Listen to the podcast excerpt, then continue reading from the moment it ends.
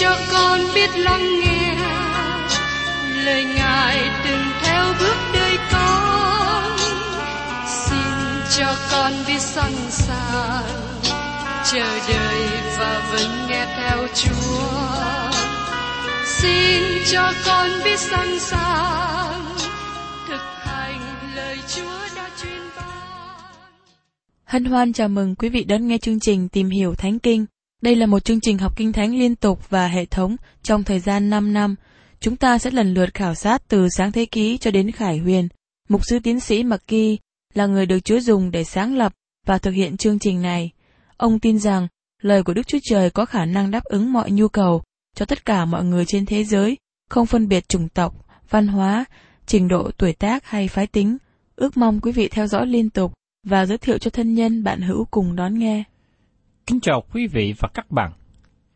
Trong chương trình tìm hiểu Thánh Kinh hôm nay, kính mời quý vị cùng với tôi tìm hiểu tiếp trong thư phi thứ nhất.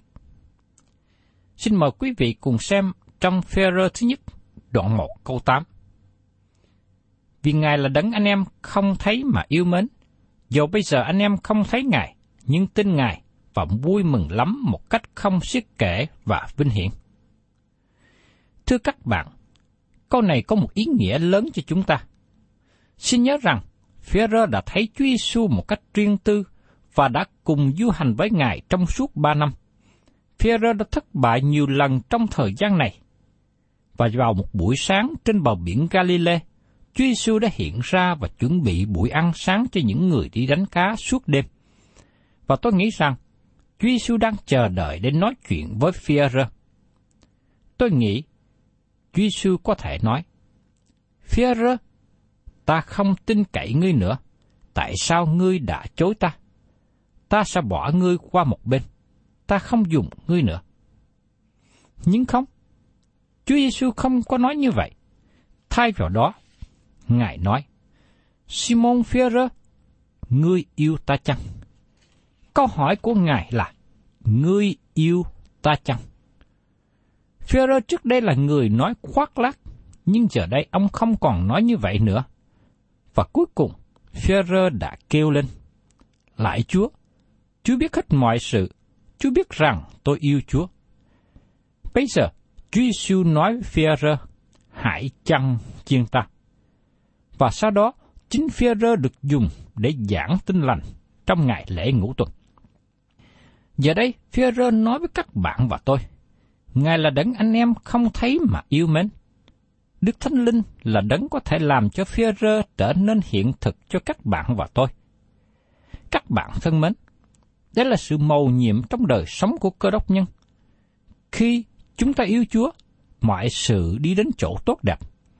Nếu chúng ta không yêu Ngài, dĩ nhiên thế gian sẽ đến giúp các bạn, và Chúa sẽ không quỷ thác cho các bạn công tác chăn chiên của Ngài. Phêrô nói rằng, dù bây giờ anh em không thấy Ngài, nhưng tin Ngài và vui mừng lắm một cách không xiết kể và vinh hiển. Điều này có làm cho tim các bạn đập nhanh lên hơn không? Các bạn có thật sự yêu Chúa không? Hay các bạn chỉ có một tôn giáo mà nó không có ý nghĩa gì? Thưa các bạn, Đấng Christ là đấng tuyệt vời, và Simon Ferrer yêu Ngài. Phaolô cũng yêu Ngài, và tất cả những người hầu việc Chúa cách chân thật yêu Ngài. Tôi hy vọng rằng các bạn yêu mến Chúa hôm nay. Nếu các bạn yêu mến Chúa, các bạn sẽ giải quyết được rất nhiều vấn đề khó khăn. Nó giúp cho mối quan hệ chồng vợ được tốt hơn. Nó kết hợp tất cả những người yêu mến Chúa lại với nhau. Không những giúp cho gia đình các bạn được tốt hơn, nhưng cũng giúp cho sinh hoạt của hội thánh được tốt hơn. Nó sẽ giúp đỡ các bạn trong tất cả mối quan hệ nếu các bạn yêu mến Chúa. Sự yêu mến Chúa đem đến sự vui mừng trong lòng. Các bạn có phải là cơ đốc nhân vui mừng không? Các bạn cần trở nên vui mừng. Các bạn là con cái của Đức Chúa Trời, và Ngài sẽ ban cho các bạn một cơ nghiệp vào một ngày sắp đến. Thật là tốt lành khi trở thành con cái của Đức Chúa Trời. Và trong phía rơ, thứ nhất đoạn một câu chính, ông nói tiếp, nhận được phần thưởng về đức tin anh em là sự cứu rỗi linh hồn mình. Sự cứu rỗi là đề tài lớn của cụ ước. Cả tiên tri và sứ đồ đều làm chứng về lẽ thật này. Điều này đem đến sự khích lệ cho những người Do Thái đang sống rải rác tại nước ngoài và họ gánh chịu nhiều đau khổ. Và tiếp đến, kính mời quý vị cùng tìm hiểu về sự chịu khổ và kinh thánh. Xin mời quý vị cùng xem tiếp ở trong phía rơ thứ nhất đoạn 1, câu 10 đến câu 11. Về sự cứu rỗi đó, các đất tiên tri đã tìm tòi suy xét và đã nói tiên tri về ân điển định sẵn cho anh em. Nghĩa là tìm cho biết thời kỳ nào là thời kỳ cách nào mà Đức Thánh Linh Đấng Christ ở trong lòng đã chỉ cho. Là khi làm chứng về sự đau đớn của Đấng Christ và sự vinh hiển sẽ theo sau. Thưa quý vị, tất cả các tiên tri đều nói tiên tri về sự cứu rỗi. Các tiên tri cũng nói về sự chịu khổ của Chúa Giêsu Christ và ân điển của Đức Chúa Trời. Chúng ta thấy điều này được đề cập trong Esai đoạn 53 và trong Thi Thiên 22, cũng như ở nhiều phần kinh thánh khác. Führer nói rằng, về sự vinh hiển sẽ theo sau. Điều này cũng được tìm thấy trong Esai đoạn 11 và Thi Thiên 45. Tất cả các tiên tri đều nói về sự đau đớn của Đấng Christ, quyền năng và sự vinh hiển của Ngài đến, khi Đấng Christ đến trên trái đất này như là vua để thiết lập nước của Ngài. Thánh linh của Đấng Christ ở trong lòng anh em đã chỉ cho. Điều này nói cho chúng ta biết rằng, các tiên tri cụ ước viết lời tiên tri là bởi thánh linh của Đấng Christ. Đây là một trong những lời xác định rằng lời của Đức Chúa Trời trong cụ ước được sự hà hơi bởi Đức Chúa Trời. Các tiên tri này viết dưới sự dẫn dắt của thánh linh của Đấng Christ. Họ viết một số điều mà chính họ cũng không hiểu. Họ tìm kiếm ý nghĩa cách chú tâm. Các đấng tiên tri đã tìm tòi suy xét và đã nói tiên tri và ân điển định sẵn cho anh em. Nghĩa là tìm cho biết thời kỳ nào và thời kỳ cách nào mà Thánh Linh Đấng Christ ở trong lòng mình đã chỉ cho, là khi làm chứng trước về sự đau đớn của Đấng Christ và về sự vinh hiển sẽ theo sau.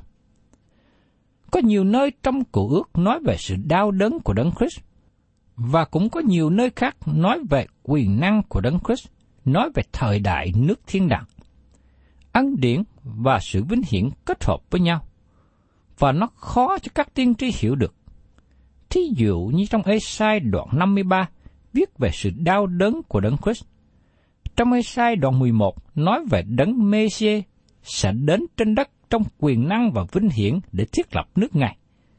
Điều này hình như có sự đối nghịch và lộn xộn giữa các tiên tri. Họ cố gắng tìm ra cách nào mà cả hai trở nên sự thật như các tiên tri nhìn về thời gian dài, họ thấy có hai biến cố lớn giống như hai đỉnh núi, nhưng họ không thể thấy trũng thời gian ở giữa hai thời điểm này. Các bạn và tôi đang ở trong vị trí đặc biệt. Chúng ta sống trong thời gian cách khoảng giữa hai biến cố. Sự đau đớn của Đấng Christ mà nó ở trong quá khứ và sự vinh hiển của Đấng Christ mà nó nhìn về tương lai. Tôi có thể ví sánh giống như núi Trường Sơn Đông và Trường Sơn Tây, có một khoảng cách biệt ở giữa. Đó là cách mà các tiên tri nhìn về tương lai thấy sự chịu khổ của Đấng Christ và sự vinh hiển của Đấng Christ, giống như hai ngọn núi xuất hiện chung với nhau, nhưng lại cách khoảng với nhau. Có một số người nghi ngờ và chỉ trích, họ cho rằng Kinh Thánh có sự đối nghịch với nhau. Dĩ nhiên, ngày hôm nay chúng ta biết rằng cả hai điều này là sự thật. Thung lũng giữa hai biến cố này là thời kỳ hội thánh mà nó kéo dài hai ngàn năm qua. Chúng tôi cũng có một sơ đồ để diễn đạt về những điều này. Trong phần thứ nhất, chúng ta thấy là các tiên tri nói về thập tự giá, tất nhiên là sự đau đớn của Đấng Christ. Nhưng sau đó, họ cũng thấy về Mão Triều Thiên, tất nhiên là sự vinh hiển. Đó là việc sẽ xảy ra sau này. Nhưng một khoảng cách giữa hai biến cố này tất nhiên là thời kỳ của chúng ta đang sống hiện nay. Đó là thời kỳ của hội thánh. Như vậy, tôi và các bạn có thể thấy được sự việc này bởi vì chúng ta đã biết đến sự việc thứ nhất đã xảy ra, đó là thập tự giá đau đớn. Và hiện bây giờ, chúng ta đang chờ đợi đến biến cố xảy ra kế tiếp, đó là Mão Triều Thiên Vinh Hiển. Mời quý vị cùng xem tiếp trong phía thứ nhất, đoạn 1, câu 12.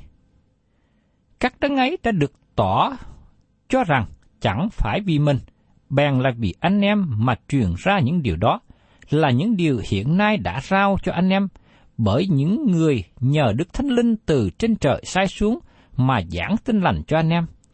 Các thiên sứ cũng ước ao xem thấu những sự đó. Giờ đây các sứ đồ nói rằng, chúng ta giảng giống với những điều các tiên tri đã giảng. Chỉ có một sự khác biệt là các tiên tri không hiểu sự khác biệt giữa hai sự việc, đó là sự chịu khổ của Đấng Christ và sự vinh hiển của Đấng Christ.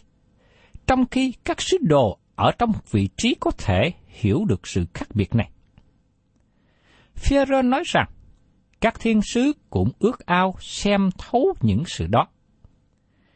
Trong ý nghĩ của tôi, thiên sứ của Đức Chúa Trời đang đứng nhìn các bạn và tôi, và họ ngạc nhiên tại sao chúng ta không bận rộn đi giảng sứ điệp tinh lành ngày hôm nay.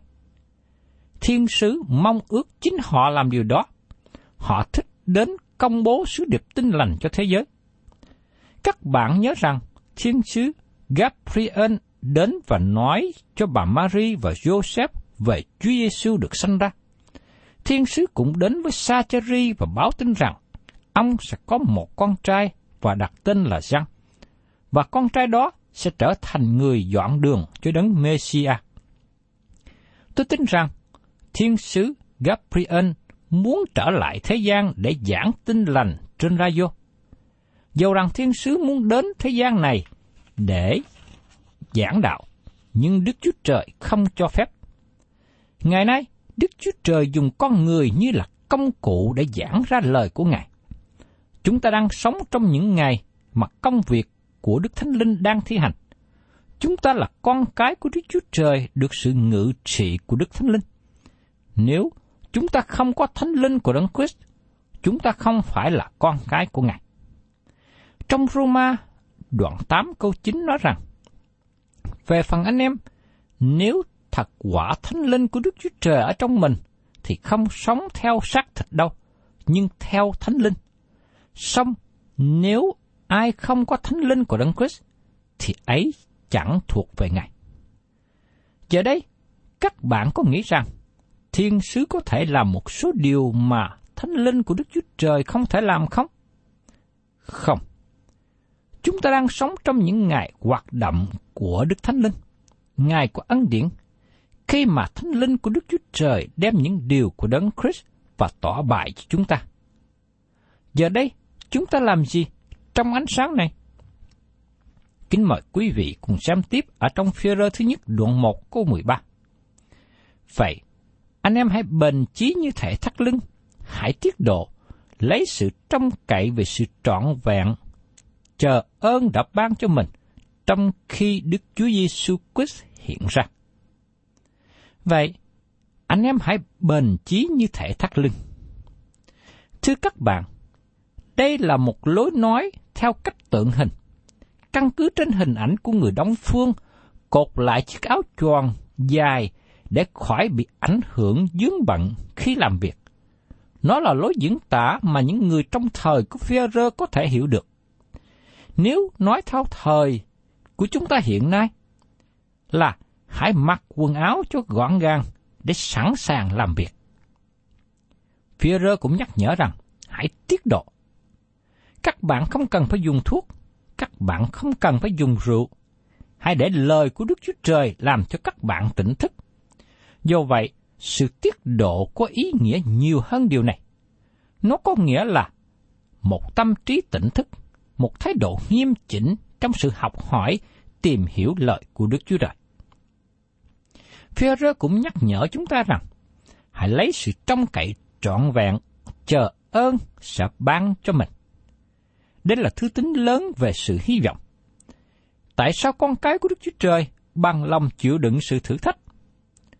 Như chúng ta đã thấy, bởi vì chúng ta có hy vọng, và hy vọng đó đặt nền tảng trên sự sống lại của Chúa Giêsu Christ.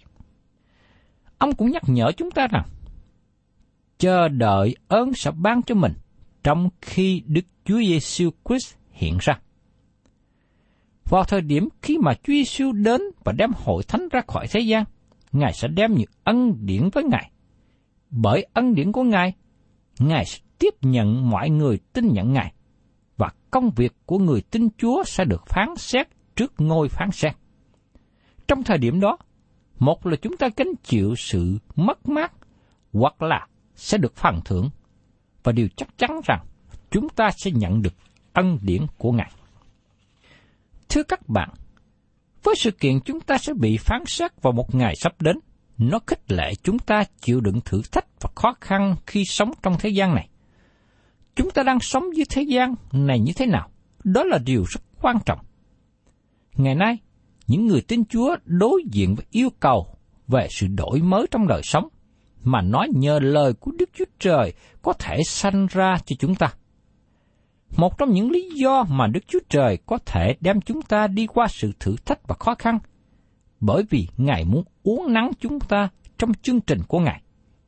Chúng ta đầu phục Ngài trong tất cả mọi hoạn nạn khó khăn. Và tiếp đến trong phía rơ thứ nhất đoạn 1 câu 14. Anh em đã nên như con cái hay vâng lời, thì chớ có làm theo sự dâm dục là sự cai trị trong anh em ngày trước, về lúc anh em còn mê muội. Führer nói rằng, anh em đã nên như con cái hay vâng lời. Kinh Thánh sẽ dẫn chúng ta đến sự vâng lời. Các bạn còn nhớ đến lời dạy của Gia Cơ? Hãy làm theo lời, chớ lấy nghe làm đủ. Lời của Đức Chúa Trời không những đem đến hy vọng, nhưng cũng dẫn chúng ta đến sự vâng lời.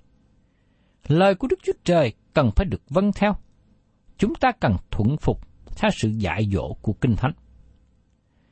Tại sao Chúa muốn chúng ta lại gần Ngài? Để chúng ta có thời giờ suy gẫm, học hỏi lời của Đức Chúa Trời, vì nó rất là quan trọng để chúng ta sống một đời sống cơ đốc nhân. Führer nhắc nhở rằng, chớ có làm theo sự dâm dục là sự cai trị trong anh em ngày trước, về lúc anh em còn mê muội nó không phải là việc làm theo bản tánh cũ của các bạn trước đây. Chúng ta cần sống đời sống bày tỏ sự đổi mới bên trong. Chúng ta không sống đời sống như người mẫu trình diễn thời trang, tỏ bài sự đẹp đẽ bên ngoài, rồi sau khi trình diễn thì trở lại u buồn. Cơ đốc nhân không sống trong sự giả dối. Chúng ta cần đầu phục Đức Chúa Trời để được sự biến đổi thật. Và tiếp đến trong phê rơ thứ nhất đoạn 1 câu 15. Nhưng như đấng gọi anh em là thánh, thì anh em cũng phải thánh trong mọi cách ăn ở mình. Sự nên thánh là điều dễ bị hiểu lầm. Đối với một người bình thường, sự nên thánh có nghĩa là cần có một thái độ đạo đức, trở nên một đời sống khác thường. nó là ý tưởng trở nên siêu nhiên. Nhưng các bạn thân mến, Chúa muốn các bạn có một tánh hạnh trọn vẹn. Ngài muốn các bạn có một đời sống vui vẻ, vui đùa. Tôi không có ý nói rằng các bạn vui trong tội lỗi, nhưng là sự vui mừng thật trong đời sống mà Chúa ban cho các bạn. Sự nên thánh là một đời sống thuộc linh tốt, cũng như một đời sống thuộc linh khỏe mạnh. Các bạn thích một người có dốc dáng, đẹp đẽ, khỏe mạnh. Sự nên thánh là trở nên khỏe mạnh và đời sống thuộc linh vững vàng. Chúng ta cần có nhiều người như vậy ngày hôm nay. Và trong phía rơ thứ nhất đoạn 1, câu 16 nhắc nhở rằng, Bởi có chép rằng, hãy nên thánh, vì ta là thánh. Sự nên thánh của chúng ta có trở nên như bổn tánh Đức Chúa Trời không? Không. Đức Chúa Trời của chúng ta là đấng trọn vẹn hoàn toàn. Chúng ta không thể nào đạt đến tình trạng đó khi còn ở trong đời sống này. Tôi gặp một số người mà họ nghĩ rằng họ đạt đến mức thánh khiết. Nhưng tôi thấy rằng không có ai đồng ý với họ. Họ không có đạt đến mức tôn cao này. Như thế, có nghĩa gì khi nói hãy nên thánh vì Đức Chúa Trời là thánh? Đức Chúa Trời của chúng ta là đấng tuyệt vời, hoàn toàn. Vì các bạn và tôi chỉ là con người, chúng ta có thể trở nên trưởng thành. Một em bé nằm trong nôi trông rất đẹp. Nhưng nếu 30 năm sau, em bé này vẫn còn nằm trong nôi, thì chắc chắn có sự sai lầm nào đó trong đời sống của em bé này. Có sự bệnh hoạn nào đó trong đời sống của em bé đã làm cho em bé không có tăng trưởng, không có trưởng thành. Em bé cần đạt đến mức trưởng thành. Là cơ đốc nhân, chúng ta cần trở nên trưởng thành trong đời sống thuộc linh như thế. Điều gì có thể làm cho chúng ta trở nên trưởng thành? Đó là nhờ lợi của Đức Chúa Trời. Quý vị và các bạn thân mến, đấy là điều mà tôi rất ưu tư và rất nặng lòng. Tôi quan tâm đến việc chia sẻ, giảng dạy lời của Đức Chúa Trời cho quý vị và các bạn. Vì tôi tin chắc rằng lời của Đức Chúa Trời là lời hằng sống và linh nghiệm. Nó sẽ giúp cho đời sống của các bạn được tăng trưởng, sẽ giúp cho đức tin của các bạn được vững vàng, giúp cho sự hiểu biết của các bạn được gia tăng. Và khi các bạn đã vững vàng, mạnh mẽ, các bạn trở nên các thánh đồ tốt của Đức Chúa Trời. Quý vị và các bạn có thể dẫn dắt được những người khác đến cùng Chúa và tiếp tục bước đi trong đức tin. Đó là điều mà nó đã trở nên hiện thực trong đời sống của tôi. Và tôi muốn đem điều này chia sẻ cho quý vị và các bạn. Để rồi, quý vị cứ tiếp tục được nuôi dưỡng bởi lời của Chúa và dùng lời của Chúa gây dựng nhiều người khác nữa. Xin Chúa giúp đỡ tôi, cũng như các bạn. Chúng ta luôn nương cậy vào lời của Đức Chúa Trời và sống lớn lên bởi lời của Ngài. Thân chào tạm biệt quý vị và xin hẹn tái ngộ cùng quý vị trong chương trình Tìm hiểu Thánh Kinh kỳ sau.